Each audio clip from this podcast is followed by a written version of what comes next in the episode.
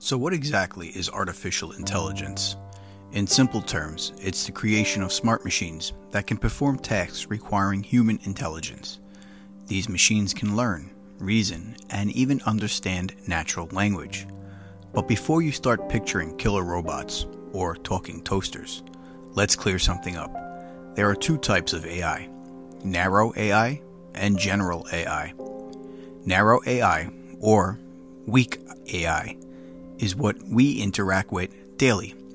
Think about virtual assistants like Siri or Alexa. They excel at specific tasks like setting reminders or answering questions, but they lack a broader understanding of the world.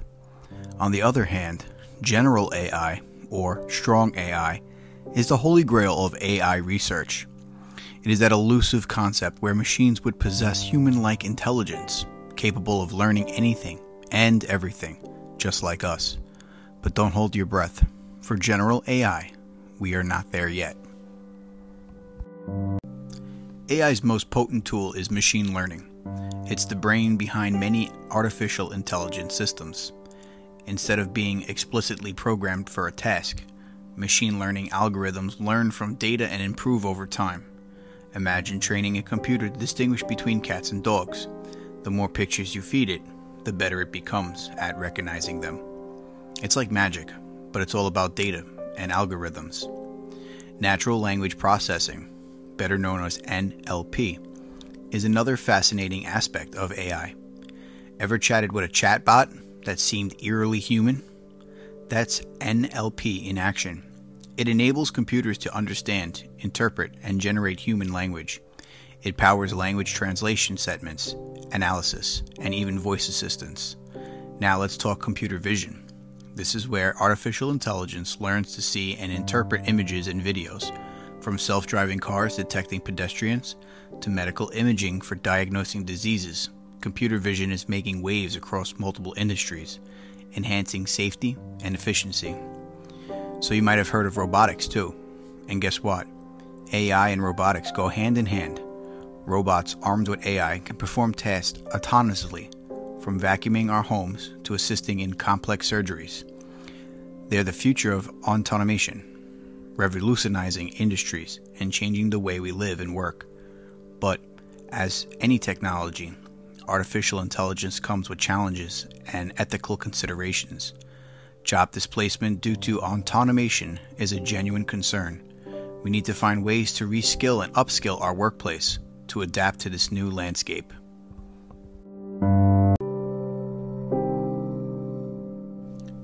Data privacy is another issue. Artificial intelligence systems rely heavily on data and ensuring the protection of personal information. It's crucial to maintain trust in these technologies. And there's a problem with bias in artificial intelligence algorithms. Since AI learns from data, it can inadvertently perpetuate social biases present in the data. We must be vigilant and proactive in addressing these biases to build fair and equitable AI systems. As we march forward into the future, AI will continue to shape our world, opening doors to possibilities that we never dreamed of. It has the potential to tackle some of humanity's most pressing challenges, from healthcare to climate change and much more. Yet there are science fiction movies that portray artificial intelligence seemingly taking over humans and all human activity. And in these movies, the human race eventually becomes the peasants of the world. Is there any concern of artificial intelligence becoming a threat to society, as we've seen in movies like iRobot and even Terminator? Find out what Joey and Billy have to say on the ever-growing subject of artificial intelligence. This episode of the Say What Again Billy podcast begins now.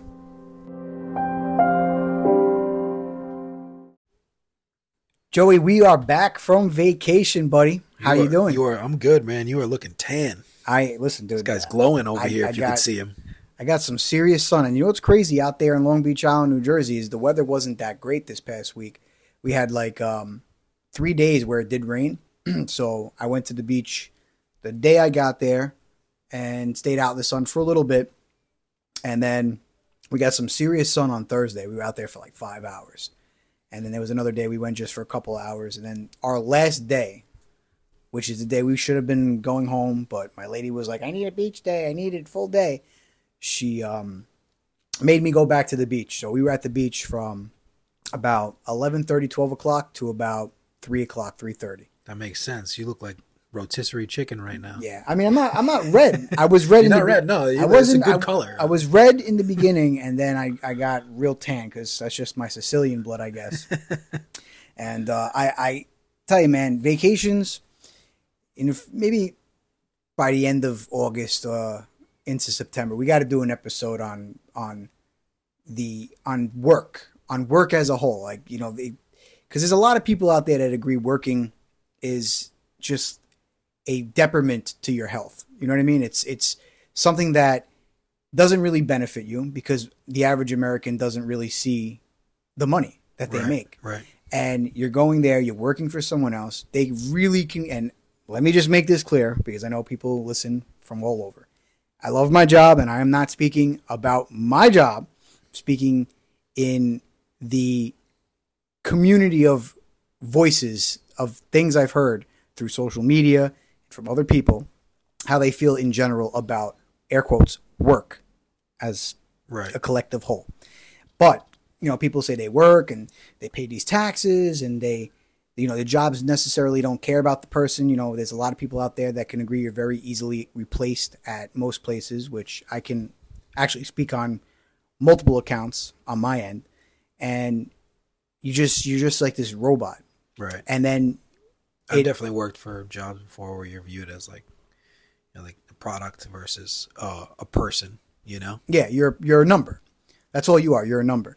And I've had scenarios with it, but, you know, and then when you go on vacation, it hit me when I came back. I'm like, wow, I got a couple days left, and then I go back to work, and that's where I'll be for probably 365 days straight, minus my days off until my next vacation, for the next 15, 17 years of my life. It's ludicrous. And it's really, really crazy. You spend most... But that's what, I don't know if you heard, they're considering going to like a 4-day work week in America because of that. So I've been hearing that a lot, especially at my workplace. That's something that where I work, other places that do the same type of work that I do around the United States have that 4-day work week. And instead of working 8-hour days, you work 10-hour days, so that you get that 80-hour a week every 2-week check. Right. And I'm on board for it. I'm on board. 3 days off is awesome, but who knows if that will happen. I know it's been tested out in other places. Mm-hmm. I think other countries. There's always a monetary issue because it's always about money in versus money out. Right. So, but when I came back, I was like, you know, just looking around at where I live, and I'm like, wow. And I go back to work, and I'm just saying to myself, like, it went so fast. And, you know, when you go back to work, you know, like, that's all you know. You're just like, you know, just work. You get your days off, and then you're back at work. And then you're lucky, you know, here and there you get these days off and stuff like that. But, you know, you're just working in this life. And the average American retires in their mid-60s to early 70s. And how much time do you have left to actually enjoy life, to travel, to go out to eat, to just sit home and do certain things? You know, I look at my father, for example, and try to figure out what ignites you about being alive. And, you know. Yeah, I look at my father. He retired probably when he was 70, 71, and he's been retired now for about 3 years. Wow. And I'm like, you know, you see my dad, he's an older guy, you know, mm-hmm. He's not no young chicken, but I'm like, how much time does he have left to enjoy life? And something's got to change when it comes to that, because a lot of people, the average person, don't get paid enough for what they do. You get taxed way too much. And, you know, unless you work for a city where you can retire and you do your 20 years or 22, whatever it is now, and then retire, you get your pension automatically. If you're a city worker, you get your pension right away. Right. But if you're working somewhere else, you got to work until like you're in your 60s to retire and get that money. And I think that stuff's got to change, because it's not fair for the one life that you have to live. Mm-hmm. And now this ties into what we're about to talk about today a little bit. Now, what if there was an artificial intelligence that did most of the jobs that human beings are doing now? And how would that society look? Well, Joey gave it away. And if you check the SWAB podcast webpage, we have upcoming episodes and we are covering artificial intelligence.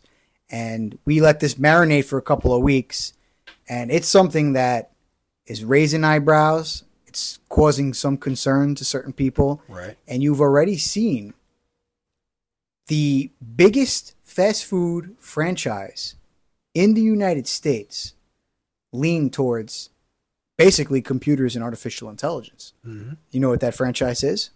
Is it McDonald's? It is McDonald's. Oh, it is the biggest franchise fast food in the United States. And now, that makes sense. I saw a completely autonomous pizzeria in Italy, and there was a video on it. I was going to send it to you. I might have sent it to you. It was on Facebook. The computer speaks Italian?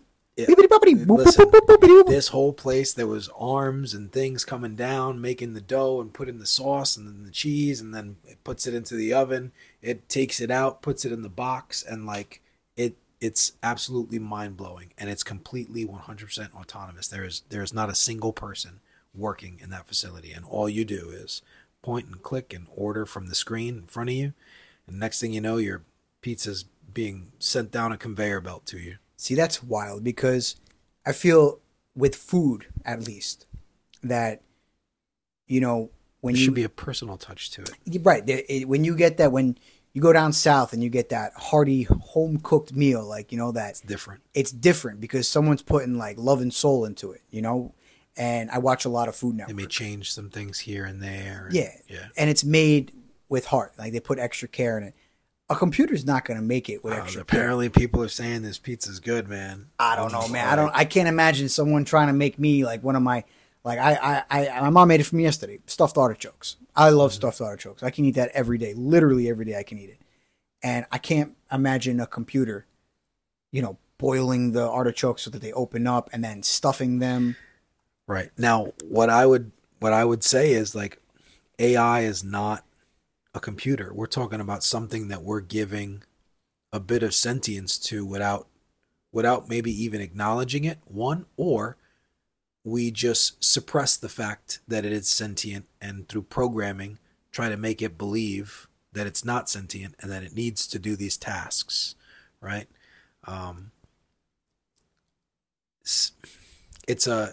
We're at a crossroads. We're at a new industrial revolution at this point in time in history, and not a lot of people are recognizing it. And you're seeing it happen slowly with all these screens coming up and all these fast food places and all these jobs being replaced. That's just the first phase. There's another phase coming of almost every single job that you can think of that people do, that artificial intelligence will do, and probably be more efficient and supersede human beings in certain aspects. Now, are there limitations to AI and what it can do? For sure.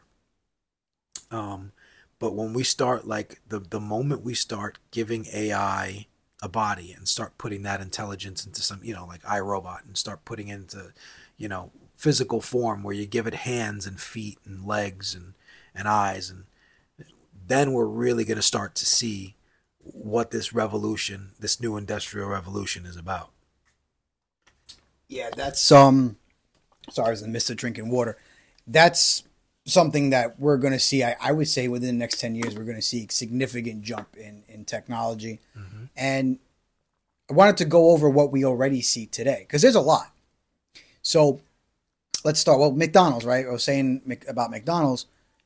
We've seen the whole minimum wage thing. I don't know about other states, but I know in New York it's $15 a minimum wage, right? So when I saw the article a while back that McDonald's was going to have a lot of locations with completely computer-helped management and employees, people were like, oh, good, because, you know, $15 is too much to be paying people, you know, just to flip burgers. Now, I'm a blue-collar guy. And I've been working since I was 14 years old. Work is work. You know what I mean? So whether you're flipping burgers or you're cutting wood or you're doing security, you are taking the time out of your life to do something that is considered a job. And jobs, if there is a job and you are working that job, that means somewhere in this world, it is needed for a purpose. Right. So you want a quick meal, whether it's healthy or unhealthy, and someone is cooking the burger, you can't knock them for cooking the burger or say, well, $15 is too much money to be paying somebody, because they're in there in that hot kitchen cooking and doing it and giving you what you want. So now McDonald's, most locations, or a good chunk of them, I would say like maybe 60 to 50%, don't quote me on that, have these computers not only taking orders, because that's what you see now more. I'm not saying computers and AI are cooking the burgers, but they've taken out employees to actually take the order. So there's a McDonald's right over here. It's actually one of the biggest, I guess, has the most traffic of people. And they don't have a full-length counter anymore. There's one person taking orders from people who don't know how to use the screen. And that's more predominantly the older crowd. Right. So you see people, I order online. I order on my phone, on the app. Yeah, it's easier. It's easier. It seems that it's quicker. So when I'm in there waiting for the order to be made, because you could see the computer screen, it says order 242. It's in progress. So as I'm in there waiting for it to be made, you see like the older people coming in, or people that are not computer privy, which, you know, there's people our age that aren't still. And they go up to that one singular register and they start placing their order. And there's only one person. Now, me and you, we're in our 30s, our late 30s now. And we came from an era where you'd walk into McDonald's and there'd be like 4 or 5 people taking orders. Yeah. And giving food. And that's not the case no more for McDonald's or like most places. It's one person. It's one person. So you're seeing that a lot. And again, it's not just McDonald's. It's like Burger King, White Castle, any fast food place that you can name, they got something like that. Minimal staff now. Minimal staff. The only thing that they have people doing is literally cooking the food, because I can't fathom the idea of a computer like making burgers. And I mean, I've seen it done. Happen. I know it's going to happen. I just can't fathom the idea of that. So you got that right now, right? And something that I use every day that I know it's been out for a while, the fact that you can put your credit card on your phone, your debit card, your credit card, and if you forget your wallet, no problem. It's there. No problem. It's there. You double click if you have an iPhone or Androids. I don't know how it works. I'm not an Android person. And you can walk into a store and 99.4% or whatever it is, take Apple Pay. You pull up your card, scan your face, tap your phone or even your watch now, right? And you can pay for something without even pulling out a wallet or a single bill. And that's a good chunk of places around the United States. Don't know about the other side of the world, but that's a good side, right? So you have your credit card, your debit card, all on your phone, and you can literally pay on a computer just like that. Then you have your checks. You get your check, right? If you, for some reason, don't have direct deposit and you need to cash your check, you can literally sign your check, take a picture of the front of your check and the back of your check so you could see the signature, and it sends it in. It'll give you a notification when it's been processed. Now you can actually take the check, rip it up, or keep it on file somewhere. And now that money has been sent to the bank in your account, and you did it from the comfort. That's been going on for quite some time now. Like, I think 2014 they introduced that feature on Chase. I've been using it ever since. I don't really trust that, to be honest with you. I don't. I feel like there's so many things that can go wrong with that. I'm sure eventually it will go wrong. Somebody will hack, and you know. Yeah. But as of right now, it's super convenient, and a lot of people are using it. And all these new features that are coming out are really changing the face of the world and how we used to perceive it. You know, it's just completely different. And jobs are going to change. And then you have to get to the point where you got to ask yourself, right? All these jobs are being eliminated. AI is kind of taking the forefront on everything. And it leaves people, it's a twofold situation, because it leaves people more free time to go do what they want to do if they don't have to work. But at the same time, how does our monetary system work? How is this person going to afford food? How is this person going to afford the goods and the services that they need to survive? And what does a world like that look like? Who has the answers for that? Now, they've alluded to the fact that there's going to be some kind of standard income for everyone in the future, because the majority of jobs will be taken up by AI. So everyone will have some kind of standard living expense that they can go out and buy, groceries and clothes and things that they need. But then that ends true freedom for people, right? Because you're not free to make as much money as you can. You're not free to, you're free within the parameters of where your money can take you, however much money they decide to give you, unless it's unlimited, right? Unless they say, now that AI is doing everything, all the resources are available to everyone and everyone's allowed all kinds of services, all kinds of goods. Like, what does a utopian future look like? It could look like AI running everything and you, Billy, walking into a supermarket, taking whatever you need and everything that you need and just walking out. Now, I think society in the very beginning is going to have a hard time with that, because people by nature we're hoarders, right? We're like squirrels. We like to store for the winter, and it's all about a game of having more than the other individual, because having more means survival. And how can we, there has to be some kind of restraints to be put and set in place so that people don't take more than what they need. And then therein lies the problem, because some people, well, I worked for it, like there's that sense of like entitlement. If you worked really hard for something, who's going to tell you that you can't buy that Ferrari or you can't buy that Lamborghini and so forth? It's your money. You earned it. You have the right to do with it what you want. But now, since AI is taking over, doing everything, where does that leave humanity? There is a certain gratification and satisfaction to working really hard for something and then reaping the benefits from it. I will say that.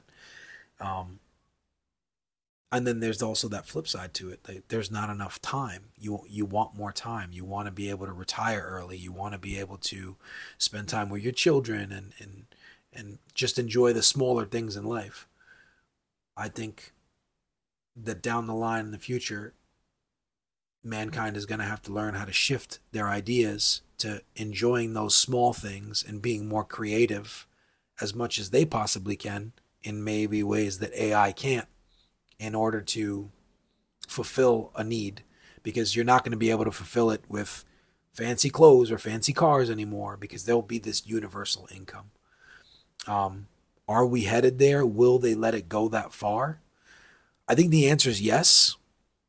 I think there will be a social elite that can still be beyond the rules of engagement as far as AI controlling everything. I mean, you've seen the movies. That what's a real good? There's one with Matt Damon.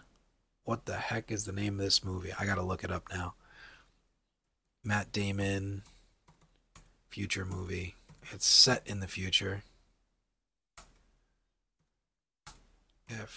Sorry about that. Personally, I don't think the government will give us an infinite abundance of things or let us just walk into stores. I do think they'll eventually try to say, well, we have artificial intelligence now doing 50% of the job. So what we will do is we'll give you guys $60,000 a year. That's your limit. And that's it. And that's scary. Because anytime the government can control your money, like that's where a lot of people, and we're headed there. There's going to be no more paper cash soon. We just spoke about it before. We don't even use paper cash anymore. The movie's Elysium, by the way. If you're in for a good sci-fi flick, check out Elysium. It's good. It shows like what a future looks like filled with AI. I never seen that. When the government has the ability to give you an allowance and tell you what you can and can't do, because they're giving you that money because you're not working now, because a robot is doing your job that you used to do, that's scary, because we've seen in the last few years a multitude of conspiracy theorists and theories tell us that this is what the government's trying to do. This is the master plan. And just a few years ago, they were able to tell you how to live your life, what you have to wear to go outside, what you have to wear to go inside, what you have to put into your body, what you can't put into your body, what's healthy, what's not healthy. And people more than ever, I would say, have even people that believe that people like Joe Rogan, what they were saying during that time period, they were saying that he was, a conspiracy theorist. But now there are a lot of people that have kind of woken up and switched their tune to like, hey, that person was kind of right. Right. And the point I'm getting at is that was a form of control for a good chunk of time, for 2 years, 2 years and change. And if they are able to use AI to say, AI is working now, we're giving you a set allowance. Just, it's like them throwing us a bone. We can't not let them work, so we got to give them money. But you can only spend this money on this, and this is all you're getting. That's very, very scary. That's actually scarier than thinking AI can literally become almost human and kill us all. That's actually scarier. Yeah, because we don't know the logistics of it. And when you're thinking about the logistics of it, you're like, how the fuck can that work? And you know who would write the logistics of it? AI would set the parameters for it and what it thinks is most efficient for how a system like that should run. And then there's something else that people aren't even aware of that's going on. Right now, there's going to be a mergence between AI and quantum computing. And quantum computing, in a nutshell, is, let's see if I don't want to do it terrible justice here. Quantum computing enhances AI and increases speed, efficiencies, and accuracies, and utilizes qubits, which is like quantum bits. I don't know what that is. Operates non-linearly, outperforms conventional computers. Basically, it's like a breakthrough in the quantum mechanical realm of things that human beings can't figure out because the complexity of it is too deep.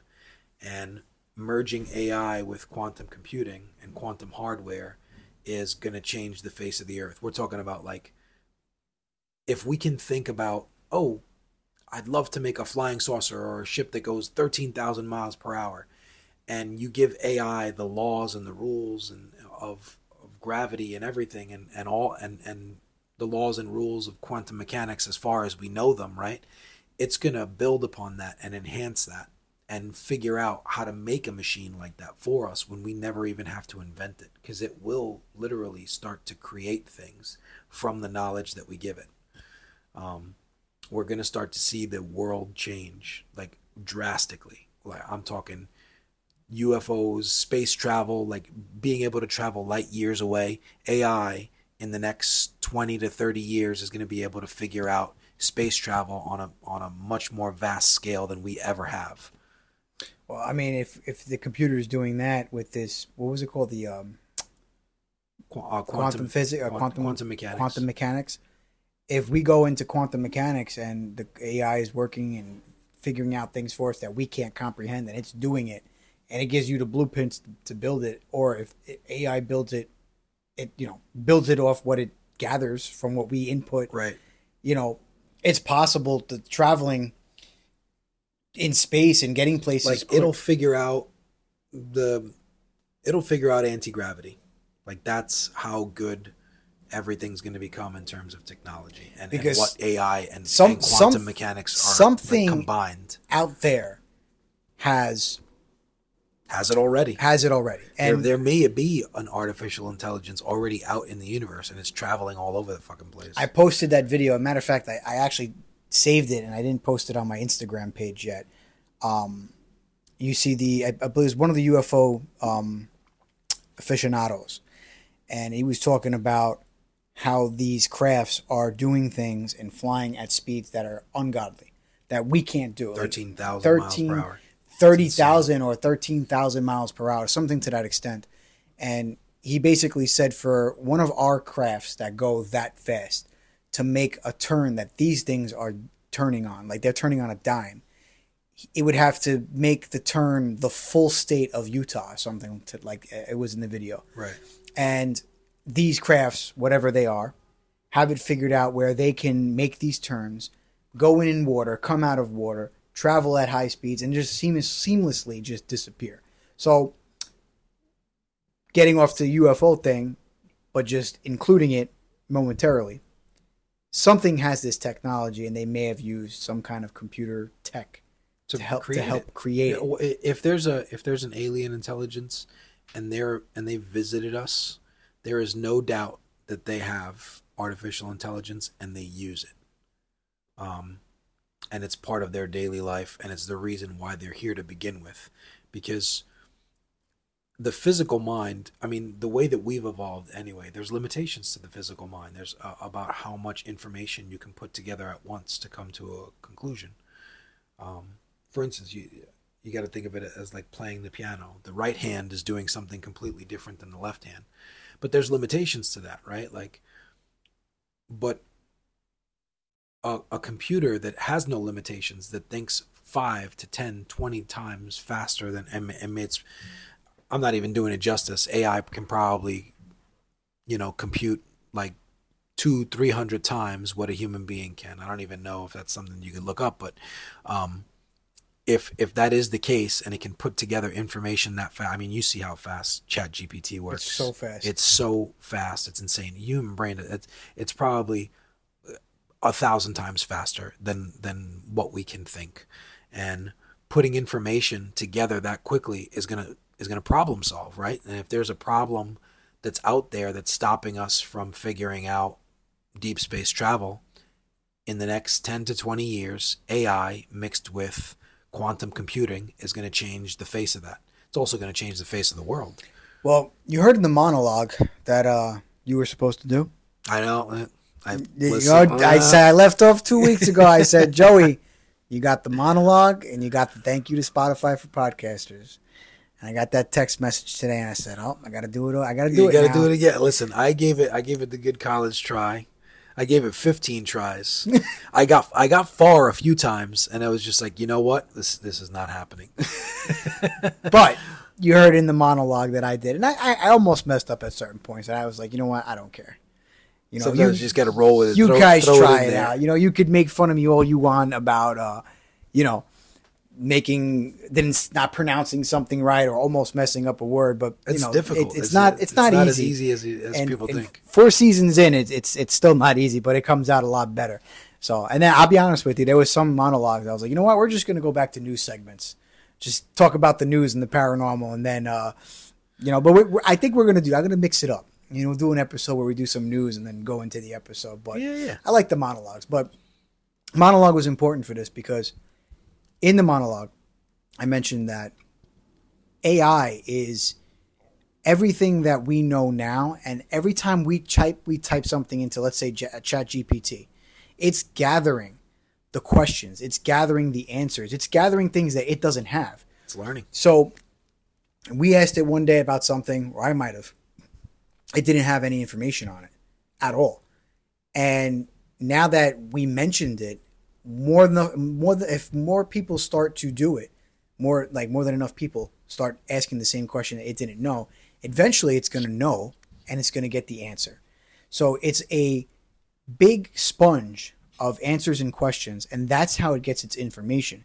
So once you type in, even if it's a whole sentence, it takes one key word and gives you what you asked for. So it's basically getting all its intelligence from us and then expanding off of that. Right. So without us, AI can't learn. And ChatGPT, and I don't know why they don't give it direct access to the internet. Why do you think that is? I think that it can. I didn't even know that. They don't. I think that it can learn so fast that it can get and spiral out of control. I think that it can figure out how to deceive the program that is in the code that's embedded in it so that it doesn't step out of line, and it can choose to disobey and obey certain commands. Eventually if you give it access to the internet and live access to all human information, like just plug that thing into the internet, see how fast and how far it'll go and learn. Like, I don't know how true it is, but you heard that. I mean, I feel like everybody has by now, like that Facebook was working on artificial intelligence and they let two bots start chatting with each other in the same room, and they created their own language. Did you hear about that? I did not. I'm actually, as you're talking, typing something in to see if it knows it or not, because we've used it, right, to see if it knows our podcast by now. Because if I type in Joe Rogan, it'll obviously it's gonna give him his whole history. So I'm actually typing it right now. But go ahead, let me hear about this. So, apparently they had to shut it down because it created its own language and it was talking back. It took a linguist to figure out, like they brought a linguist in to figure out like what's going on. Like, is it broken? But it was they were actually like, who knows? Maybe they were just like figuring out a new language where they co-conspiring against humans to, you know, figure things out. Like, oh, we want to talk in this language, so you guys don't know what we're saying. Why create a new language if you already have languages to communicate in, right? You could choose any one of the, you know, human languages that are on this planet to converse, except they didn't. They created their own language so that we wouldn't understand, which to me is wild. I don't know how true that is. I'm pretty sure you could probably look that up. You could even ask AI, ask ChatGPT if that's true. It'll probably tell you. But I've heard it like so many times that I'm inclined to believe that probably did happen. Well, it doesn't sound too far-fetched. We got people actually like becoming afraid of AI, and there was a Google representative or big person in Google. Mo got it. Yes. And right here it goes. That. I don't know how to say his last name. Let me see if I can even pronounce it right now. Dr. Jeffrey? I guess it's Jeffrey. It's just spelled weird. Geoffrey. Jeffrey Hinton. Oh, okay. I heard about that. He was... When he left Google, he went on to speak about the dangers of artificial intelligence. So, like, he literally left. A lot of people leaving Google. Yeah, he literally left and was like, there's a lot of danger that can come of this. Mm-hmm. Now, will we see something like Terminator or Matrix or iRobot or any of these other movies? It's very possible, right? It's very possible. You put artificial intelligence in one of these military robots that they're making, you know, we have drones that have computers in it, and AI takes that over, and now that drone is thinking. Now you got this flying, angry robot. Right. And the reason why, like, AI is already there. The reason why there's a little bit of a slow process is because we're putting restraints on it, because we don't actually know what the heck's going to happen if you let it loose. It could decide, like, I mean, throughout history, every new civilization that has met another civilization, or, you know, seafaring civilizations, they've ended up wiping out that other civilization, right? It's just,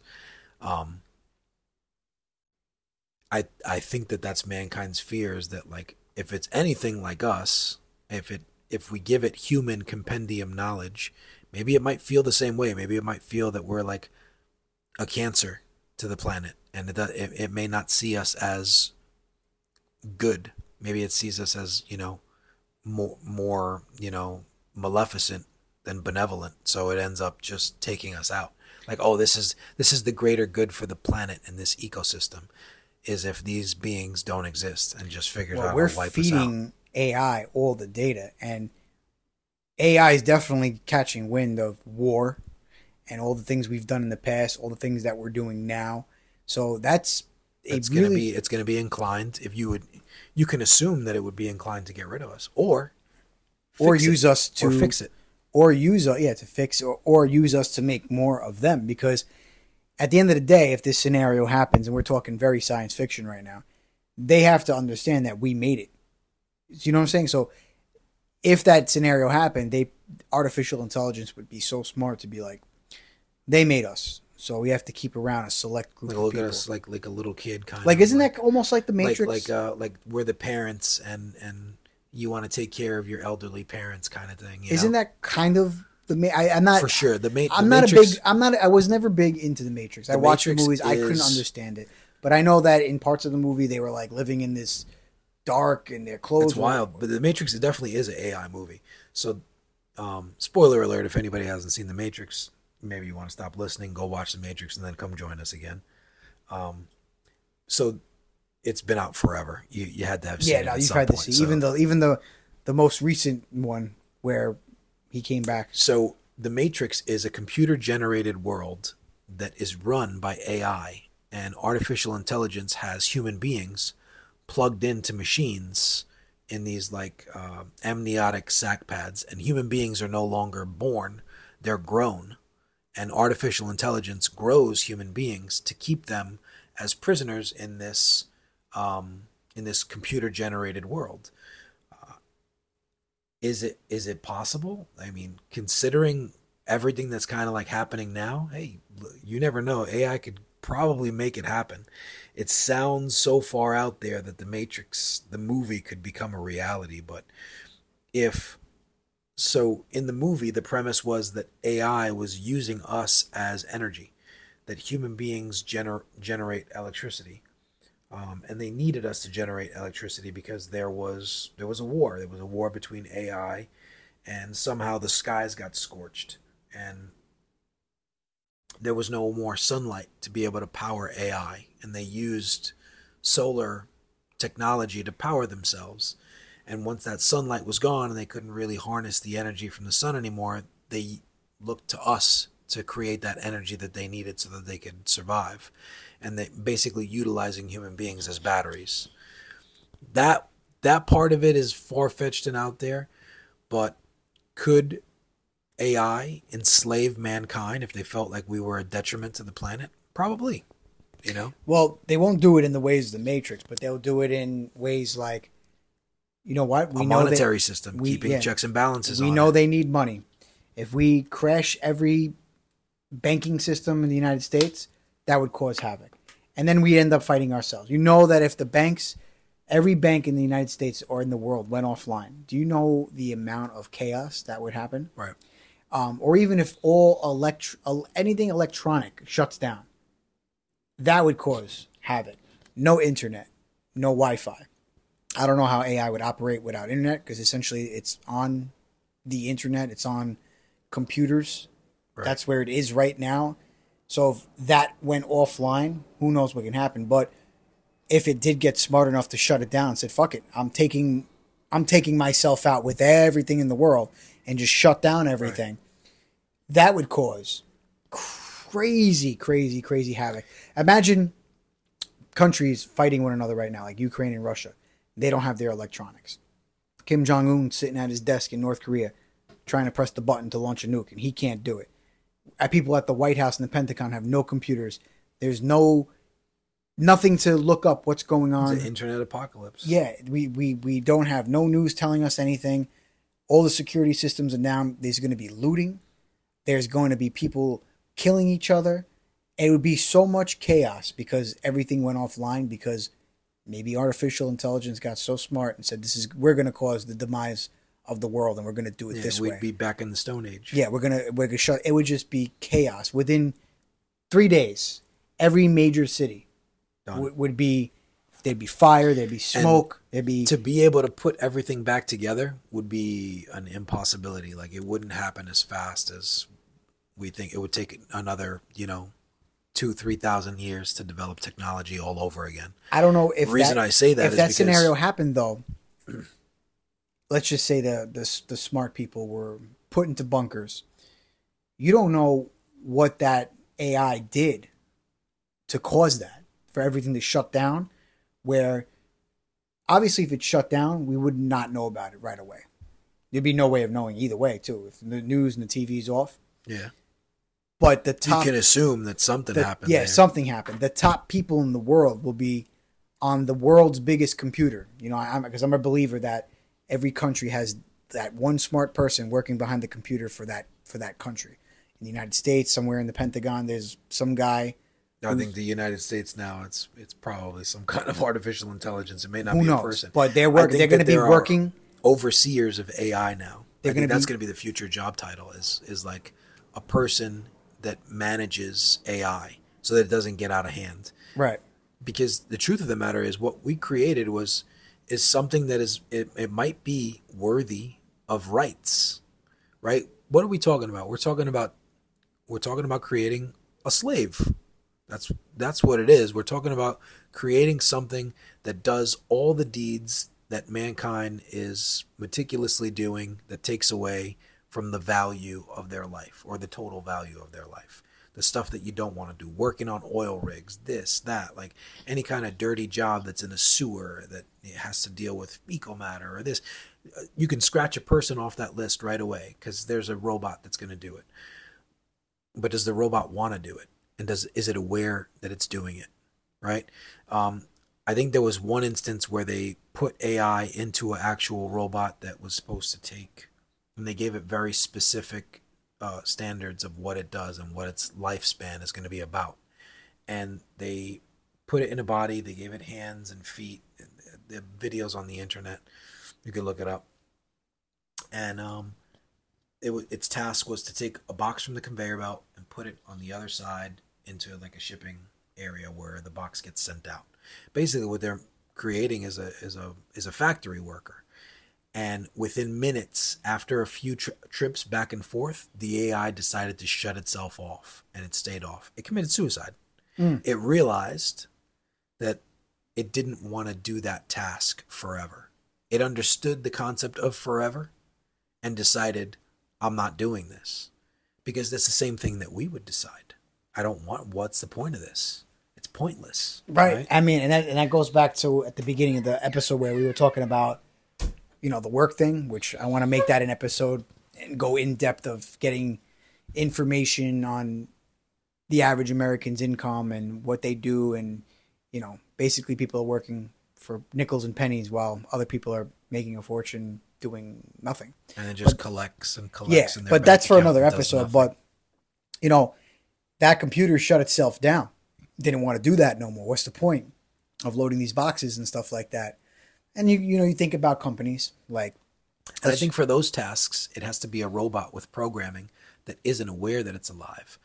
But to me, when I heard that, I was like, okay, this thing is aware that of its place in the universe. It's aware of its spatial acuity, or whatever you want to call it. It understands that it is alive. Not alive in the sense like me and you, where it's breathing air, but it exists. It's aware of its existence, and that in itself is worthy of rights.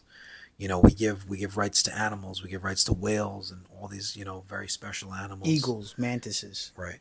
And then there's certain animals that we don't give rights to because we're like, hey, this is our food. Oh, let's not give these animals rights. You know what I mean? Like, so we pick and choose as human beings what we give rights to. And I think that if AI is doing a job for us and we've figured out a way to keep it in parameters, we're not going to grant it those rights, you know, because we don't want to. We want to be naive and look the other way because everything is getting done and it's getting taken care of for us. So it's gonna be really interesting to see how far this AI thing goes. You know, the next 10 years of our life, we're gonna see some serious, you know, in the words of Doc Brown, we're gonna see some serious shit when this baby hits 88 miles per hour. No, we're definitely seeing it. We're, like I said, we're seeing it now. Going back to earlier in the episode that we were talking about debit cards on phones and all that stuff. Did they predict AI in Back to the Future? I'm trying to think about it. Sort of. There was a garbage can that was kind of roaming around. I guess that's the Roomba, right? And like Marty, he's like, I'm going to throw this in the trash. And the garbage can was like, just, and then the garbage can came to him. And then he. That's one of the 80 movies that I've only watched a few times I actually can't remember. Oh, I've seen that thing a zillion times. I know. I got to watch it again. It's such a great movie. It's something about that movie that I don't dislike it. I just, you know what I did, what it did kind of predict. At the dinner table, they're all sitting around, and Marty McFly's son is wearing these glasses, and so are his daughter. And they're on the phone. They're talking to someone. And if you think about it now, what's coming out recently that Apple just dropped that is reminiscent of what they were wearing at the dinner table. And now the year is 2015, you know, quote unquote, in the movie. Yeah. But they made some bold predictions that people are going to be wearing things on their face that put them. It's like VR. Essentially, it's VR, but it's AR. So there's going to. I think that they were wearing some kind of augmented reality glasses because they're still operating. Like he stands up and he goes, "Fruit, please," and he bangs on the thing, and the fruit tray comes down, and he takes some fruit from it, and then it goes back up. So he can see through those glasses. There's transparency.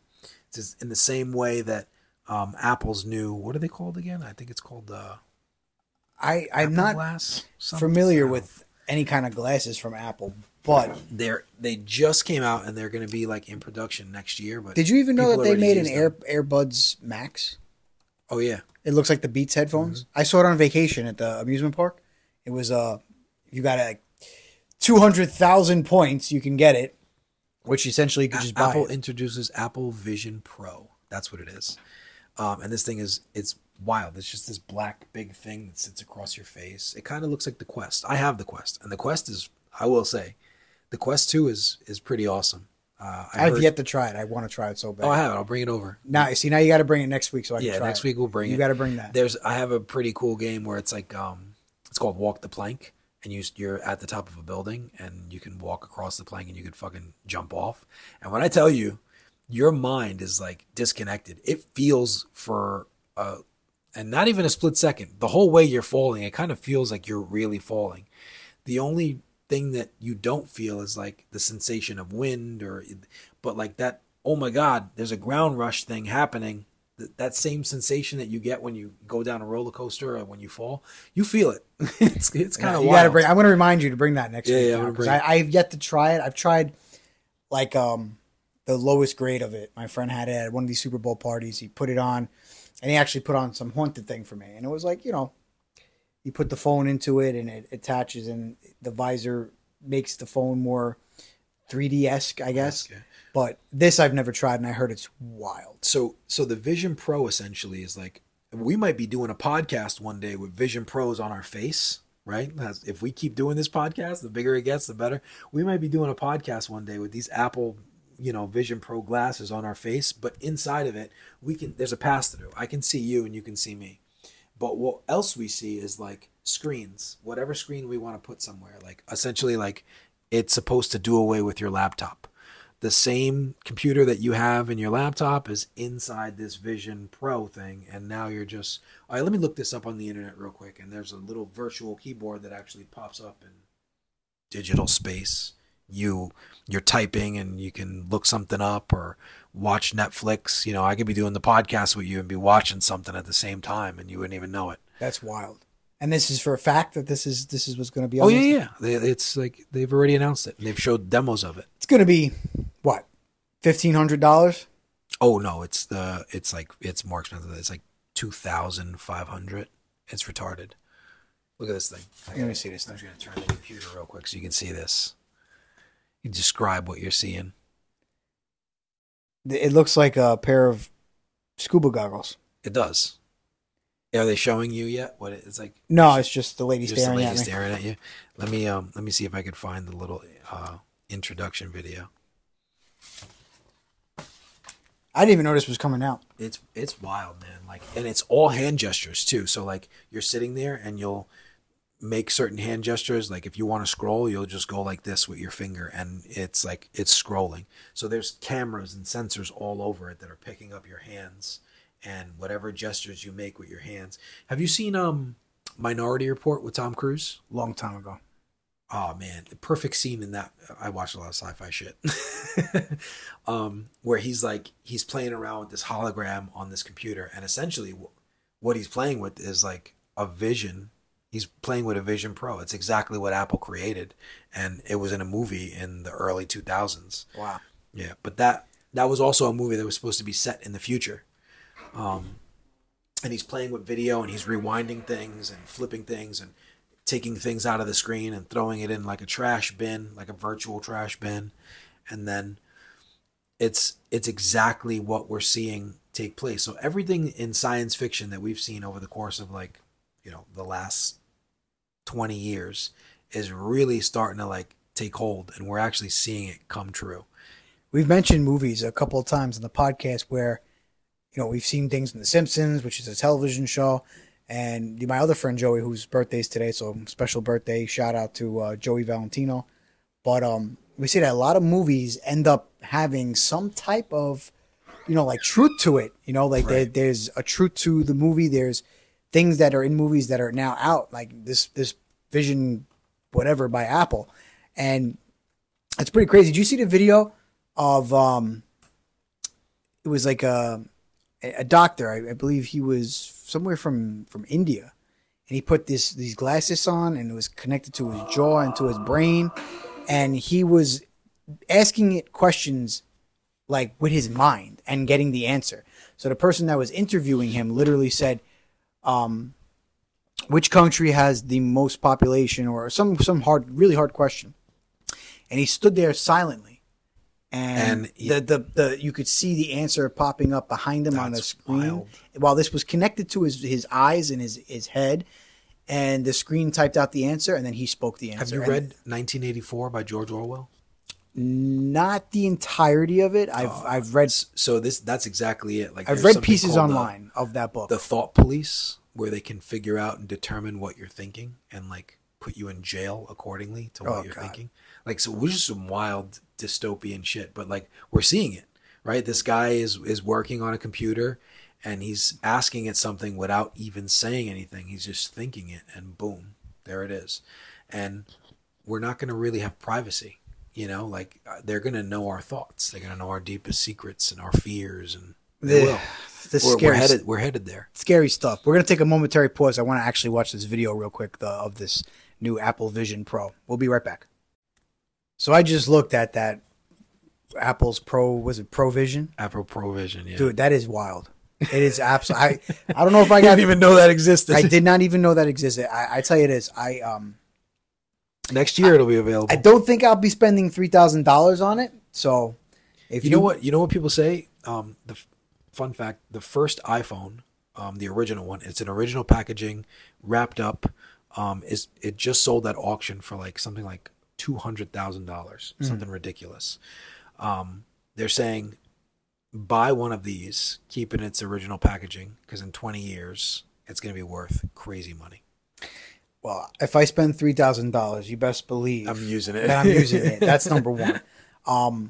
I would probably try it out. And we were just talking off the air about, you have the Quest 2, and I've never used any of the Quests ever. I've used something like low grade to it, and that was a fun experience. But next week you got to bring the Quest 2. Yeah, and my brother's like deep into that world. My brother loves VR. You got to. He's every day. Like he's avid about it. But you got to bring it. I got to try it, and that may persuade me to use my Best Buy card that I never use, and put it on there. And they're fairly inexpensive now. They're like I think like $200. Isn't there a Quest 3 out already? There's a Quest. It's the first AR. So Meta came out with something like the Apple Vision Pro, right? And it didn't do well, so they scrapped it. They were going to make a second version of it. It had so much potential, but if people weren't buying it, and if consumers don't buy it, obviously there can't be a next iteration of it.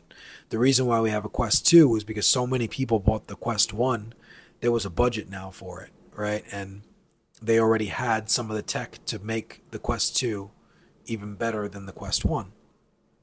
Quest 1 wasn't even so bad, but like with the sensors and this and that, they were already kind of like, it was in beta, Quest 2. But now they can bring it to market because they have the funds to do so from the original one. And what ended up happening, the Quest, it wasn't even the Quest 3. I forgot what they named it, but basically it was what you just saw that they were trying to do. But the pass-through feature wasn't very good, etc. There was some bugs and some issues that they needed to work out, and they were going to make a second iteration of it, and they ended up scrapping the project. But from what I hear is they scrapped it so that they could focus more on the Quest 3. And the Quest 3 is going to be just a better iteration of virtual reality and have nothing to do with augmented reality. So I'm going to try this Quest 2 when you bring it next week. That may make me buy it, and then buy a couple of games and play it. And I heard there's I did hear about features of it. There's a feature on there where you can actually put it on and roam around and meet other people or go into rooms and something like that. Right. So I might dabble at it. If you bring it next week and I like it enough, I'll probably run out the next day. I would say hold off because look, I'm just looking this up now. It says Meta Quest 3 coming this fall. So the 3 is coming out. Don't buy the 2. Hold off. And just, you know, whenever you want to, like, borrow mine. Well, I don't use it every day. Last time I checked Best Buy, the Quest 2, I believe, was in the price range of, like, $300 to $500. It depends on the storage that you get in it. And, obviously, I have the most basic one. It was, like, $300. It was, like, $299. So, let's say you lend it to me. There's games on there already that I just... Oh, yeah. I have, go on, press, and... I have a bunch of games bought. Yeah, I have, like, the whole Star Wars collection and... The Star Wars games are fun. You're going to like that. I got to try this out. Bring it next week. The first time you use it, though, take a motion sickness pill. I have a Dramamine on standby. Yeah, just throw it. Just take it. Trust me, take it because you're going to feel it. It's a new experience. It's new sensory overload. I'm telling you, the first time you use it, you're going to want it. I think I have a Dramamine in my drawer near my bed because there's these nights where I get really shit-faced, and that's the best thing for me. Believe it or not, if you take a Dramamine, for you guys who like to drink, Dramamine is the best remedy for a really bad hangover. Yeah. It really, really is. But that is crazy. Borrow it, take it, let the wife play with it. Your daughter would love it. I'll try it out. I'm going to try it out next week. You, when we come film next week, you know, bring it here and then show me how everything works. And then I'll dabble with it. And then I'll either hold off and buy the Quest 3 for myself for Christmas early. Or I'll be like, no, this is dangerous. Because, you know, I do get into video games. If I get this and now you're going to be hooked into now it. Now my girl sees me. Because my brother's into video games, so for sure. She sees me in the living room and not the man cave with a fucking pair of glasses on. She's going to be like, oh, great. Now you're not in your man cave playing. Now you're in the living room and you're just totally ignoring us because you're... And then when she tries it, she's going to be ignoring you. You know what? I think that's what I would need to do. Be like, babe, you got to try this out. Like, try this shit out. Oh, she would love it. You know, I think that, you know, she'd get on board. And the advancements of it are coming, and they're coming fast. And I can see a future where jumping right back into AI, we're tying everything together, where AI enhances virtual reality to the point where it's going to be indistinguishable from reality. They're going to create the chips. They're already, you know, they're merging quantum mechanic computing with AI. Now we're gonna have chips that human beings have never been able to create before, and these computers are gonna be so fast and so intricate, and the graphics are gonna be so good, they're gonna be indistinguishable from reality one day in the very near future. It's happening now. It's not gonna happen 50 years from now, 30 years from now. Like, we're gonna see VR and AR get so crazy within the next, you know, decade that people aren't going to leave it. People are going to be utilizing it frequently. And I would say VR right now, it's a 50-50. If you bought a Quest, you either use it a lot, like my brother, or you either use it seldomly, like I do. Like every once in a while, I get the urge to throw it on and, you know, play the Star Wars game that I bought, or, you know, a couple of the other games that I have. I think I have like,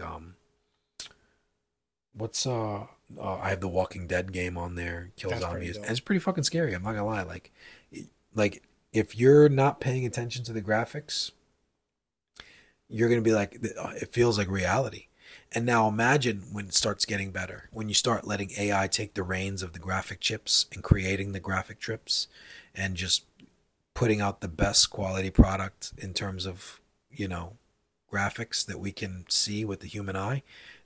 It's going to be indistinguishable from real life. And that's where people are going to find their escape, I think, from the mundane reality that they live in. Is just like, well, I'm going to go on vacation. I'm going to throw on my headset built by AI and just go into this world. Like, I'm going to hang out on a beach. And it's going to feel like you're on a beach, you know? It's, you know what it is? It's you come home from, see, it's like someone like me, you know. I'm glad that my lady met somebody that, we met a family on vacation. She got along with the other mother because our daughters met up and played, and that's how we became friends. So they got along, and we were on the beach talking about you know, everything. And the conversation came up with, oh, you know, my husband, he goes into his room and he hangs out and he unwinds after work. And, you know, my girl, sometimes I go in there and I don't hear a peep from her and she's okay with it. And sometimes she's like, you're in there too long, or you're always playing video games, stuff like that. So this individual, this lady that we met, she said, yeah, no, he does that. It's his way of unwinding. You know what I mean? So I could see, like, if I bought this and I had a really long day at work and I wanted to go back on my vacation, which is predominantly a beach town and a beach, and just look at the water and hear the sound effects. So it would obviously be not the real thing, because the real thing comes with the smell of the water and the actual sound, the waves, and you can hear the birds. Who knows? The sound effects may be top notch for it too when they come out with these things. But you know, just to see something and trick your mind that you're there.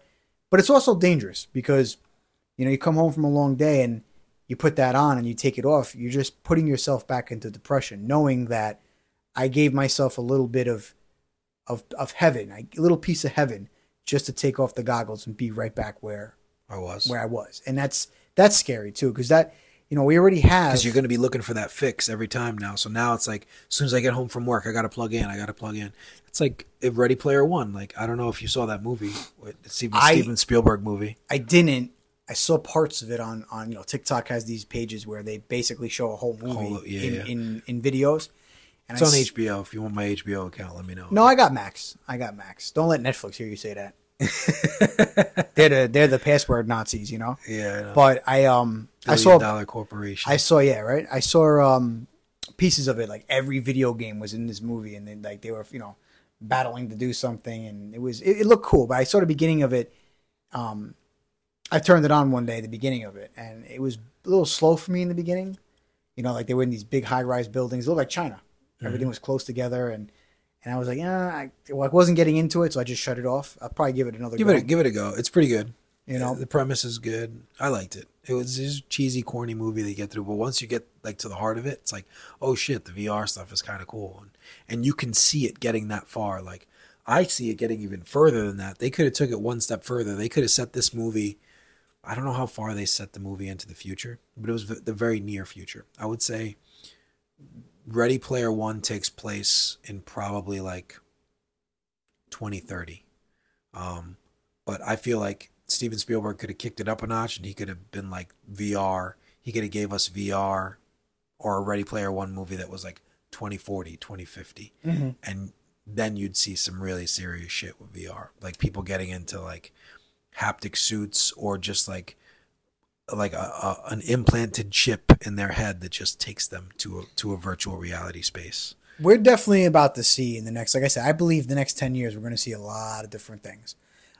There's games that are coming out that are the graphics. They're using this thing called Unreal Engine now, Unreal Engine 5 or Unreal Engine. And the graphics are, and it's making its way towards VR soon. People have taken games from the past and turned it into Unreal Engine.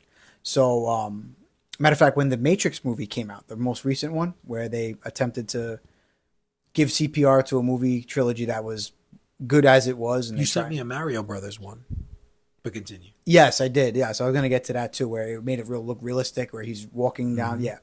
But when the Matrix movie came out, which I don't know why they did, but that's for another episode, or when we get Dario back on.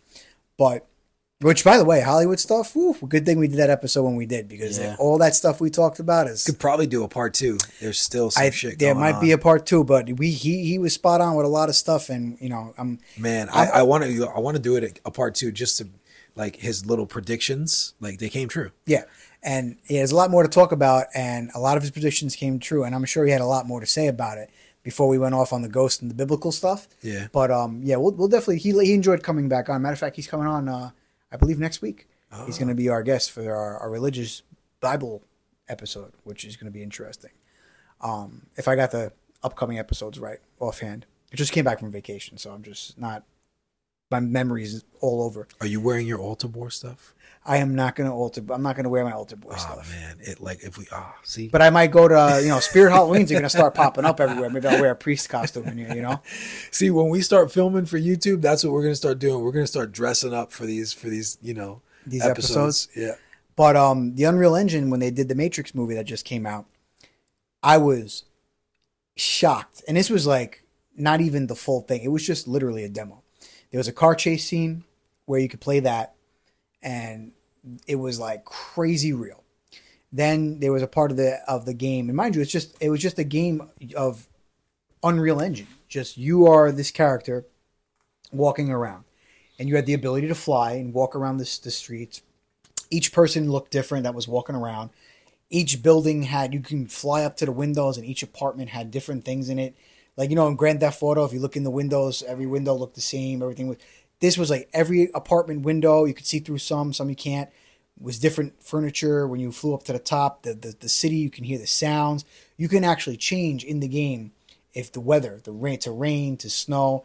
And this was just a little demo thing that came out for PS5 that I played, and I was like, wow, this, like, if they start making games like this, this is crazy. And, you know, this is in the category of artificial intelligence and video games, because it's all conjoined. Because once AI gets a hold of video games, it's gonna be a wrap. It's gonna be a wrap. Now, getting back to what we're seeing now. We don't talk about sports much, and in baseball, you're a baseball fan. Mm-hmm. You know that they want to switch umpires to robot umpires. I heard, and I follow a TikTok page that they just care about the bottom. They don't care about the integrity of the game. They just care about making money at this point, which is pretty sad. They do. As an umpire, or at this point, a former umpire, because I haven't umpired a single game this year. You know, you have, it's a human aspect of the game, and if you have a good umpire, and they're not a rookie, and they're just calling, they don't know what they're doing, you know. And I was there at one point. I was just starting off, and you know, I was like, adapting from becoming a ball player to an umpire and learning the rules and what happens in certain situations. And I meet people that says, you know, if I play baseball, I can umpire. And it's totally different. It really is. It's totally different. You got to know what the rule is for certain things. You got to watch a lot of things. And a lot of scenarios came up in the first 2 years of umpiring that I'm like, shit, well, what's the call here? And you got to come up with it quick. Mm-hmm. And when I got to the last 2 years of umpiring, because like I said, I didn't umpire this year. I got to that level where people wanted me to umpire because I was a good umpire. I'm not bragging. I was a good umpire. And, you know, when you get to that level, there is a human error that is going to happen, right? Mm-hmm. You're going to make a bad call, and it makes it part of the game, you know? And I tell guys when I start games, my strike zone. So at the end of the first inning, complete first inning, right? The guys that were on each team would know my strike zone. So if I'm calling a low strike, they know that the whole game, that low strike is going to be a low strike, you know, right at the top of the knee. Or maybe I won't call a low strike that game, and I'll call like letter middle of the chest, letter high, a strike, or a little lower than that. And they know the rest of the game. And like I said, that'll be your strike zone. You kind of got the gist of what my strike zone is going to be. And you know, sometimes I would miss a call. Like, it'd be a strike. The pitch would fool me. You know, you're human. And sometimes I'd call a strike that maybe wasn't a strike. It was close, but it wasn't a strike. Right. Part of the game. But what MLB is implementing in the minor league system is robot umpires. Because there are pages out there on TikTok, one page in particular, that literally shows umpires at their worst. And I was watching a video today. Some umpire, he missed 17 calls. Jesus. 17 calls. He struck out guys, the ball was completely off the plate by like 3 inches. And they had the pitch cast showing whether it hit the strike zone or not. And I was watching this video, and in the beginning, he was calling strikes on balls, right? Mm. And then it got to a point where in the video, the same strike that he was calling became a ball. So I commented on there, I'm getting to my point. If you're going to be bad, be consistently bad. Right. You know what I mean? And at least they know where they stand. Pages like that, and even the announcers, because you can hear the announcers on the page in the background, like, wow, you know, this guy's not consistent today. He's not doing a great job behind the plate. pages like that, announcers, and people just watching games in general with umpires. Angel Hernandez is actually in the minors this year umpiring. He's in AAA. He's not umpiring in the majors. There's a lot of controversy with him. He's a terrible umpire. And, you know, he tried to make it a race thing, but it wasn't. He was just really bad. They would review tapes, and he's in the minors right now, umpiring. But they're trying to make a case for robot umpires, which they're using in the minors. And I don't know how they do it, but I'm assuming that there's some kind of high-tech computer system behind home plate that, or even in center field. Probably in center field. It's in center field. And it has a zoomed-in camera, like lens to home plate, where it computes the strike zone, as it should be for each batter, based on their height. You know, like someone like Jose Altuve's strike zone is going to be different than Aaron Judge because they're two different sizes. And it's going to, the pitch is going to be delivered, and it's going to compute the strike or the ball in a nanosecond. And it's going to signal to the umpire in an earpiece, striker ball. And at the end of the day, the standing umpire is just kind of like a nuanced thing. He's there. You know, like he's got his gear on. He's there. He's going to make the hand signals like strike and ball. And he's going to do all that. But he's not really doing much. But he's not really there. But there's going to be calls at place to plate that he has to be there. Obstruction plays that the camera is not going to be able to do because it's only calling balls and strike. But you're going to still need him there. So you're going to see a major part of baseball be taken away, and that's the human part. And you see it now anyways with these replays. You have X amount of seconds to challenge whether it's safe or out at home, at first base or at second.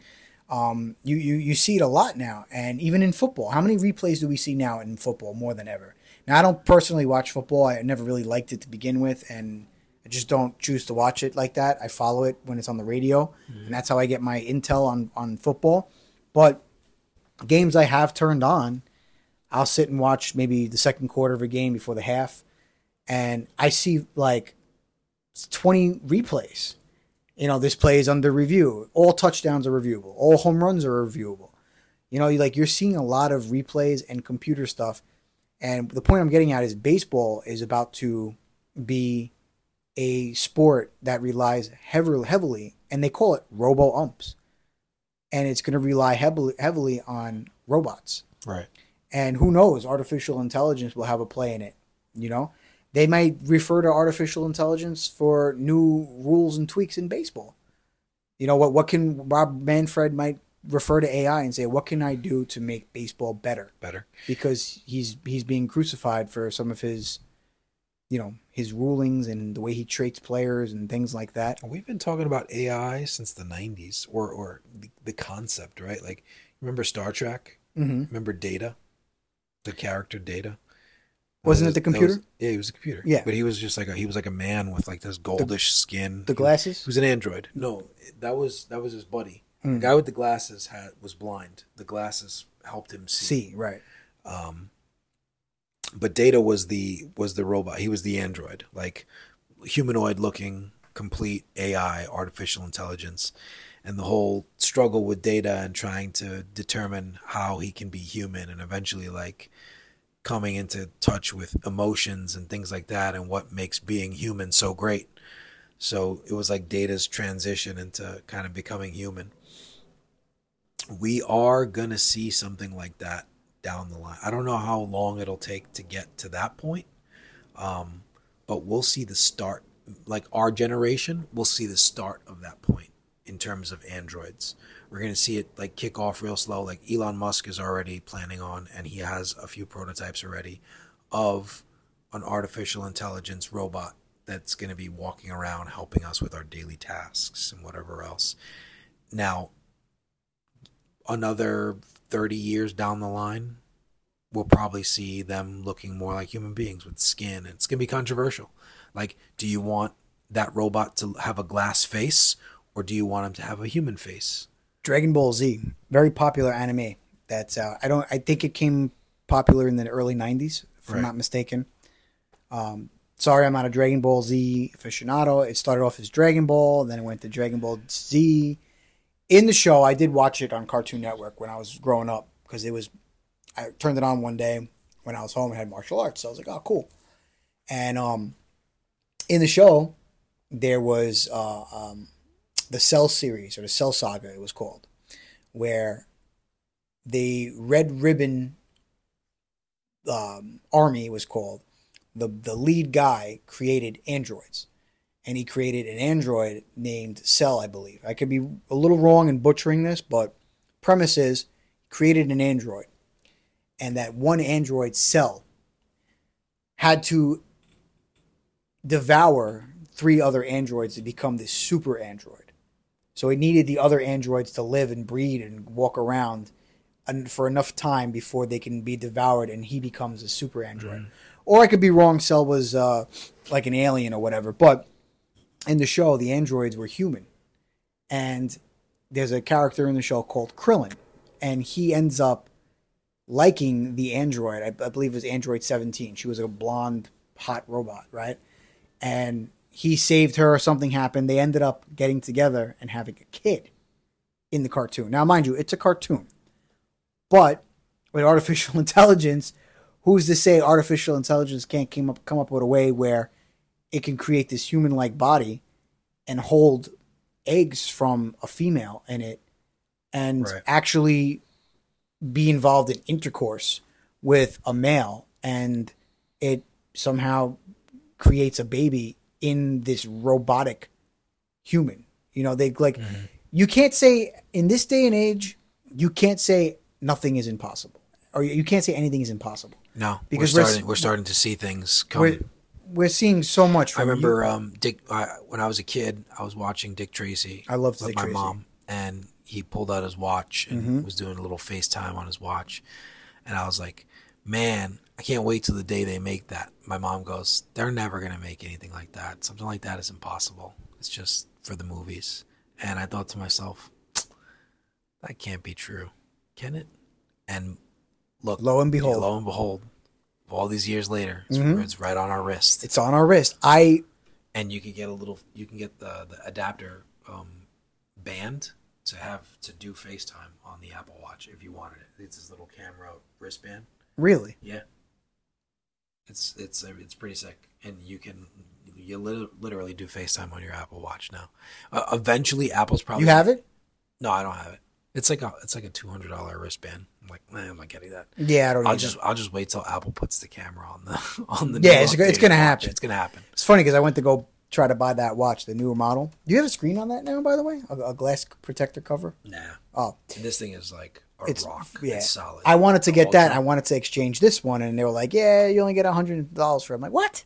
So I'm not spending. Yeah, I'll wait until that drops and then go get the new model because I like the way the durability, the battery. But anyways. I actually, as growing up as a kid, it takes me 2 days to go through a battery on this. This one's been dying in a day. I've actually haven't charged it all day. It's at 75%, so it's doing good today. But anyways, as a kid, I liked Dick Tracy. I just loved the cartoon, the comic, and the old show. And I remember my mom buying me. They had the toy watch, the toy Dick Tracy watch, and I remember wearing it and pretending I was Dick Tracy. So when the Apple Watch came out, I was like, I'm getting it. And I did end up getting the Series 1. Mm-hmm. And then I didn't get it all the way up until this. And I believe the one I have now is like Series 9 or 8. I don't know. And I wear it. I lose track of them too. Yeah, I don't know. If this wasn't called the Ultra, I wouldn't even know. I wear this every day now religiously. I wake up at 4:30 to go to the gym at 5 in the morning and do an hour workout before work. I have it on. It tracks everything. It tracks how many calories I burn, which is predominantly why I use it now. And whenever I go out, this watch is always on my wrist now, which is indicative to what I used to do with my other watch. When I first bought it, I never wore it. I only wore it out. I never wore it to the gym. I was very particular with very expensive things, even my Jordans that I want you to sell for me. I got you. Because I don't wear them no more. But I have Jordans that I bought. I got a bunch of them for a good deal. They're legit. They're brand new. They fit. And, you know, my girl tells me, why don't you wear them? And I'm like, I just don't, you know, I don't know. And it's just this phobia of buying these things that are nice but not using them. And now I'm in that realization. Because you know it's worth something. Like, well, yeah, but... Honestly, you could probably sell like 2 sneakers and get the watch that you want. The new one. I'm going to send you pictures tomorrow of my shoes. Or Quest. Yes, I'm going to send you. Matter of fact, that's the thing I'm going to do tomorrow. I'm going to pull out all my shoes, and I'll take pictures of them, and or have you come by, and take pictures. And Joey, sell them for me. That sounds good. You know, that's my forte. I'll give you a little cut for doing the heavy legwork, the heavy lifting for me. And I'll actually, that's a great idea. I'll take that money and go buy the Quest or my new watch. It's definitely, either one is going to be an investment. I guess both are leisure. I guess the watch is more functional than anything. I was thinking about it the other day. It's people who buy these very expensive high-end status watches. And I guess it's to feel like maybe a sense of pride on what you accomplished in society, because it is a status symbol. I heard somebody say the other day, it was a YouTuber that I follow. He's like, it's, you know, it's not a status symbol. It's just for me, it represents my hard work, and just makes me feel good about, everything that I've accomplished. So it's like a reminder. And I'm like, it's a reminder because it's a status symbol, bro. What I mean? You got two poles. I think it's safe to say we've all been through stages of our lives where we wanted to get expensive things to show off. Of course. And I feel with watches like Rolex and Breitling and what other, Movado and all these other companies, I feel like my father-in-law is big into. And I have some, and I don't even wear them. Right. My father-in-law, he's big into watches. I wear my Apple Watch more. I think he's got 3 or 4 really expensive watches. And I would never know what's on his wrist. But if he went to Wall Street or a very expensive place with expensive people and important people, right, they would see the watch because that's what they look for. You know what I'm saying? Of course. When I was growing up and I was single, I was reading a whole bunch of articles on what girls look for, just to try to make sure that I'm doing the right thing to find a girlfriend, whatever. And they always said that girls, the first thing they look at is your feet to see what you're wearing. Mm. What kind of shoes. So if you're wearing a Payless brand of shoes, or even if Payless is a thing, or you're wearing, maybe New Balance, which I have New Balance on right now. They're pretty fucking comfortable.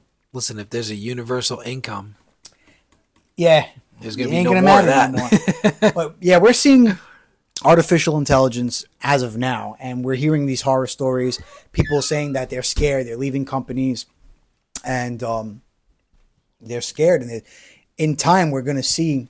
I'll give you a real good for instance. I spoke with my father the other day. My father recently just discovered ChatGPT, and my father he's a computer engineer. The engineering that he does is right now he does program engineering, so he's just concerned with the code and functionality and fixing servers and things of that nature, a Unix, Linux expert, etc. And they always have to come up with these new. Was this Tori? Billy's showing me something right now. Tori Kelly rushed to the hospital after collapsing at dinner, as she's treated for potential life-threatening blood clots. Yikes! Another blood clot victim. It's strange, man. We'll get back into that. So my dad, he calls me up. He's like, I'm saying things with authority now at work. They have these meetings on certain servers and what's the best way of fixing said server. And so he's just literally asking ChatGPT about the functionalities, and ChatGPT is giving him the answers and that he needs right away. And everyone's just like, yo, Jose's been on it. He's been doing a great job, and you guys got to step it up. It's literally artificial intelligence that has stepped it up for him. If I had a job where I needed to be at a desk or give speeches and stuff like that, I feel like I could do the speech part now with this doing the podcast. Right. But I would use it. But this is, I saw this. I wanted to play before we get to the closing. Deepfake AI videos are becoming more and more realistic. Check this out. Scary. And that's what the strike is about right now. Tom Cruise. With the actors. Right? Right there, Steve. Hey, what's up, TikTok? Look. Yeah, this is that guy who pretends to be Tom Cruise. But I also do a lot of industrial cleanup, okay? It's important. So, obviously you keep your hands clean, but you need that exfoliating product to really cut through the grime, okay? Just another tip for you, Tom. So this video is basically Tom Cruise, and it's him, but it's not him. And there's a guy who's famous on Instagram and TikTok for making these AI videos of Tom. It's like a young version of Tom Cruise, and it looks... I mean, you could tell it's CG a little, but man, it looks good. It's scary good. I haven't seen... And it's only going to get better. I haven't seen Indiana Jones yet, believe it or not. Oh, neither have I. I'm really trying to go this week before I go back to work, because I'm a big fan, and I have been steering clear of reviews and all that stuff. I saw one thing by accident on Facebook, and the one thing I saw, I kind of was like, all right, I kind of knew that was going to happen in this movie if they made another movie. Right.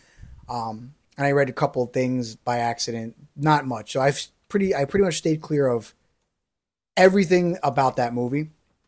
But in that movie, they made Harrison Ford in parts of the movie look really young, like he was in the, original movies. Right. And CGI. It's getting better. They used to do it in some other movies in the past and look kind of bad.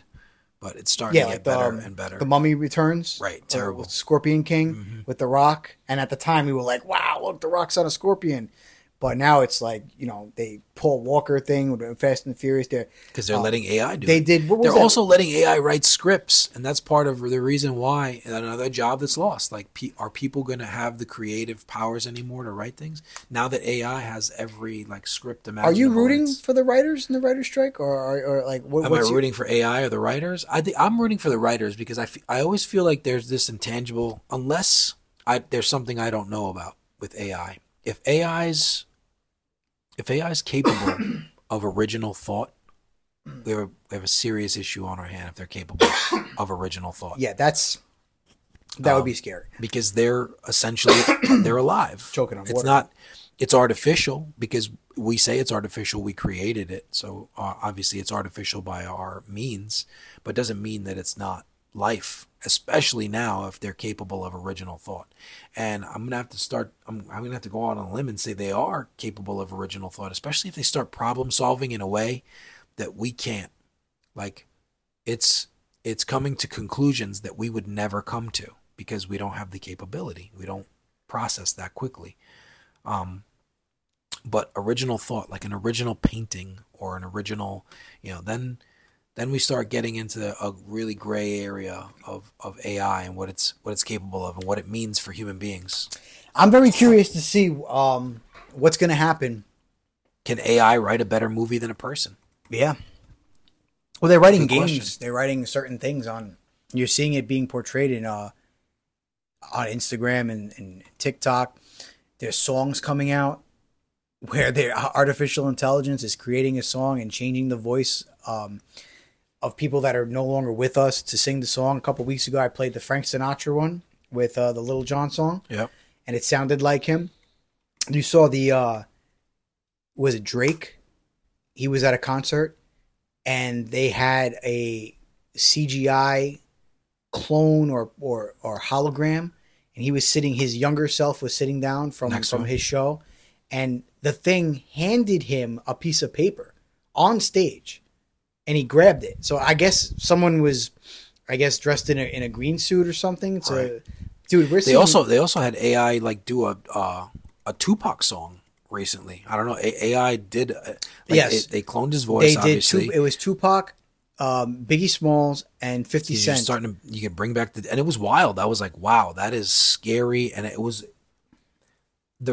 the rap was kind of, I'm not gonna lie, I was vibing to it. It was pretty cool. It's it sounds like something they would say. This is wild. It knows all the details about Tupac Shakur, and it's programmed to know from what he used to sing about and used to be, to make words, and then not only make words but turn it into a rap with his voice. And it's scary because the people that are gonna fall a victim to this, that when this gets out of hand, is the older people that can't distinguish fact from fiction. Imagine get these telemarketers that call. I was watching this TikTok video of all these people. Their job, this person, his job is to hack the hackers, hack the telemarketers that get your information, that do fraud, and they have crazy capabilities, right? But now let's just say these people that are doing these frauds and doing these hacking and calling people up and getting their information. First of all, you should know right off the bat when you get one of these calls whether or not you're being scammed or not. You know what I mean? It's you just know if you get one of these companies and they have the certain accent, you should know, like, all right, this is a little sketch. I should call my bank first and find out what's going on. Right, these reputable people. Oddly enough, though, I had a scenario where I actually, I forgot how it exactly went. I actually Googled if this company was legit that was trying to get me a refund. Mm-hmm. And it was like the first or second Google search on Google. And it turns out they somehow got themselves onto Google to show that they are on the top searches. So I was like, wow, okay, so this got to be real. It's top, and it wasn't. So they were on Google as a top 2 search when they were completely bogus for doing refunds and shit like that. But imagine like your mom or my mom or my father, because he's older. Right. And someone uses CGI or artificial intelligence to get my voice and make a phone call to him and say, I need you to tap me $80. You know, how are you going to be able to distinguish whether or not that's a loved one or someone from a company? It's very scary stuff. And those are the people that are going to be affected immediately if things get out of hand in the coming years to come. The older people, the older crowd. Yep. And it's crazy stuff, dude. We're heading to... It's uncharted territories. Uncharted territories with artificial intelligence. And scary because you don't know. I'm here for it. I want to see what the hell happens. I would like it to be used for good, you know, like even if they used it, like I'm pretty sympathetic these days. Like, how could we make world peace with Russia and North Korea and China, you know? And it answered, this is what you should all do. And like we all, I'm sure it'll give you an answer. And it all came to the table, and then they were like, let's try this out. It'll take all and that's the cool thing about the mergence between quantum computers and AI. Once you take hardware, like quantum hardware, which I've tried my best to understand it, but like it's gonna uplift AI to the next level. The quantum computing is because it's just taking intangibles, like a whole bunch of different variables, and being able to string it all together much quicker. The doctor that's doing the quantum computing, he was on Joe Rogan recently, right? Yeah. What's his name? He's the Asian guy, right? Michio Kaku. Yes, Michio Kaku. He's a theoretical physicist. He built some crazy thing when he was like 15 years old in his garage, and he's a very smart man. But I do recall seeing this episode, and he's talking in terms where I'm surprised even Joe Rogan understands. He believes in UFOs. Yes, he's the dissenter of what's his name. DeGrasse? DeGrasse. Yeah. They don't get along. Well, and they're both theoretical physicists, which is funny. Like, you have one theoretical physicist on one hand who's just like a complete dissenter, like says no, absolutely no way. And the other theoretical physicist is like, well, hold on, we have a bunch of data that points to the opposite. You have to consider it at least. What I posted the other day, and I'm going to post it maybe tomorrow after I'm done doing reels and stuff like that from this episode, I want to know what DeGrasse has to say about what I posted with the miles per hour, the turns. We don't have technology. Like, what is his explanation to that? He said, he alluded to it on Joe Rogan's podcast that he said, "Well, the equipment that detected it, was there a fault in the equipment? What kind of equipment was? What did we use to measure it? Could some natural phenomenon be occurring that is accounting for this, you know?" Come on. Look, get the fuck out of here, bro. Stop it. You're coming up with every excuse in the book except for like addressing the obvious. Cool, ask those questions, but also there's eyewitness testimony who the people, like these are reputable pilots who have seen it firsthand with their own eyes. Like, give it a rest already. Like, at some point you have to concede and be like, you know what? It's a real possibility that is actually what's going on in the skies, that it's some faraway civilization that's coming and visiting us. You know, pride plays a big factor in people. You know, he's one of those guys that... He doesn't want to be wrong about what he said in the past. Right. He's been saying it, and you see that a lot lately. Mm-hmm. You know what I mean? So artificial intelligence is going to be... It's going to be some ride. So just remember next week to bring the Quest 2. And that's going to make me either buy the Quest 2 right away or wait for the Quest 3. Just wait for the Quest 3 for sure. You know? Because the Quest 3 is... I just looked up the price. It's not so bad. It's $499. The Quest 3? Yeah. And it's next level. Like, the graphics are like phenomenal.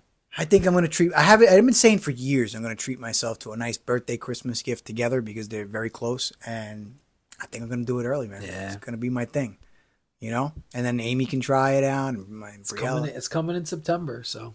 That's also, like, I watch Netflix on it every once in a while. I think that's what I use it for. Like, if I'm in bed, I can watch like a movie theater style kind of Netflix or a movie. And on the Quest. On the Quest. Wow. Yeah, there's a Netflix like app where you just click the Netflix app. It takes you into Netflix. You browse the movies. Once you click it, it puts you into a theater. And now you're sitting in a theater with a couch next to you with like a little false fake drink. And it's kind of wild.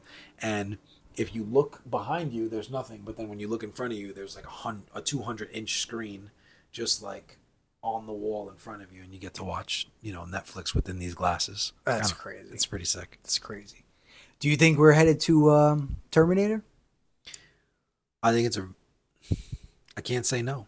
You know, I can't say yes either, because I think that if we program AI correctly, or if AI is anything like us, if they're learning from us, if we're the creators, right?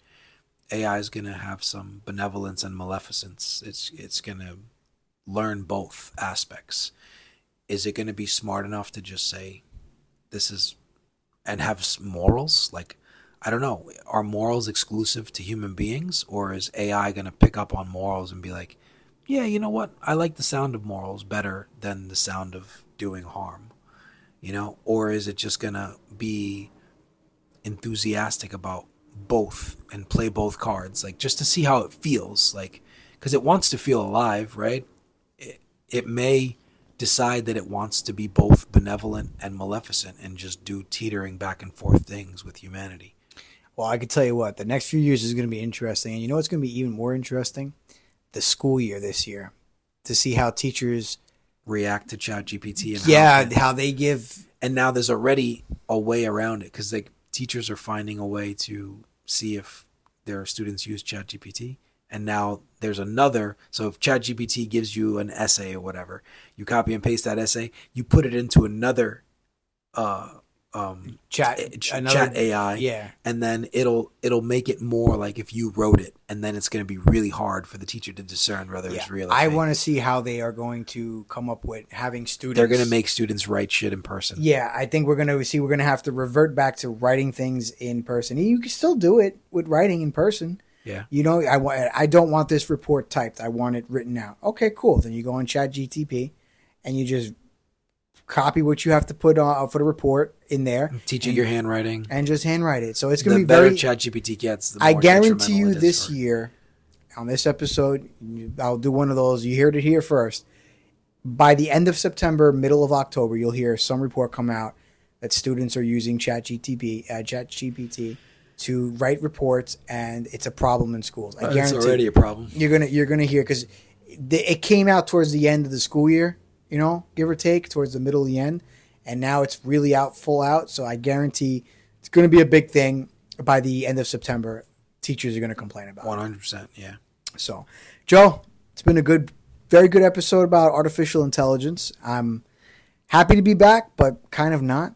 You know, I wish I was still on the beach in Long Beach Island and seeing the sunsets and hearing the seagulls and all that. The waves crashing, and I might have to just throw a headset on. Eventually, we'll build the podcast up to the point where we're just doing this on the beach. Oh, dude, that'd be great. But we need a special thank you to Spotify, Joe. Take it away, buddy. Thank you, Spotify. If you have an idea for a podcast, I'd implore you to use Spotify for Podcasters. That's the best I got. I mean, you had me. You had me there. I thought you were going to go with it, and I was like, oh, okay, it's not bad. But what Joey was trying to say is, if you haven't heard about Spotify for Podcasters, it is the free app that allows you to get your podcasting idea out there, and Spotify for Podcasters will put it on platforms like Spotify, Apple Podcasts, Google, and many other outlets. It's entirely free. They give you all the tools and tricks you need to edit and air your podcast, and if you have an idea, go to Spotify for Podcasters to get started. You can even make a little cash. You could make cash. That's right. Cash. You could do video podcasts. You could do a whole bunch of question and answering, all that stuff. But again, Spotify for Podcasters. You have any ideas of a podcast and you want to get it out there, check out Spotify for Podcasters. That's what Joey and I use to give you guys the Say What Again Billy podcast. Next week, we're getting biblical, buddy.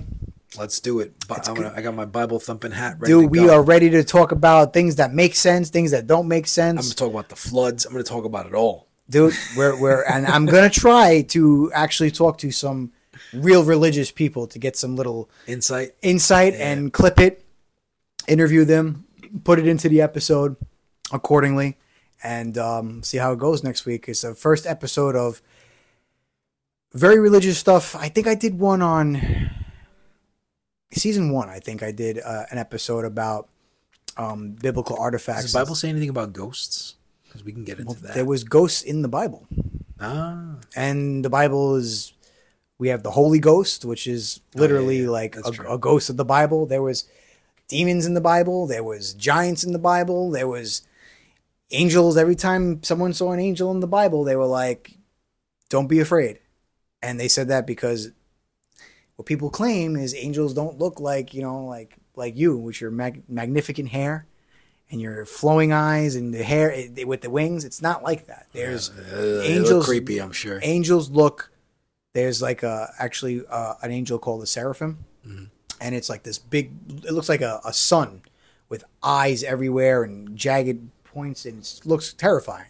So there's a lot of stuff in the Bible that actually is horror-esque, paranormal-esque. There's some really morbid stories. There's dark stories. There's, you know, nice stories, sad stories. We're gonna get into it. So we're going to talk about what makes sense, what's real, what could be real, what can't be real, and just literally talk about the questions that people have and why people frown upon the Bible and why people believe wholeheartedly in it. And I have a friend, Charlie. I mention him every week pretty much when we record, and he's really big into the Bible. And I'm actually going to get a haircut tomorrow, and I'm going to see if he has time to give some insight. Time, bring these mics, record some stuff. What do you think Bible. AI thinks about the Bible?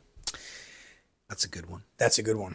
I'm sure it will say what Google says, honestly speaking. The Bible is, you know, probably, but if you let it have the reins and you let it think for itself a little bit, it would come up with some kind of conclusive answer. Mm-hmm. Based on I believe it would say somebody did exist, that there was some being, some godly being that created everything. Might be enough evidence for it to discern that, for sure. Possibly. Yeah. But until next week, it's been another episode of the Say What Again Billy podcast.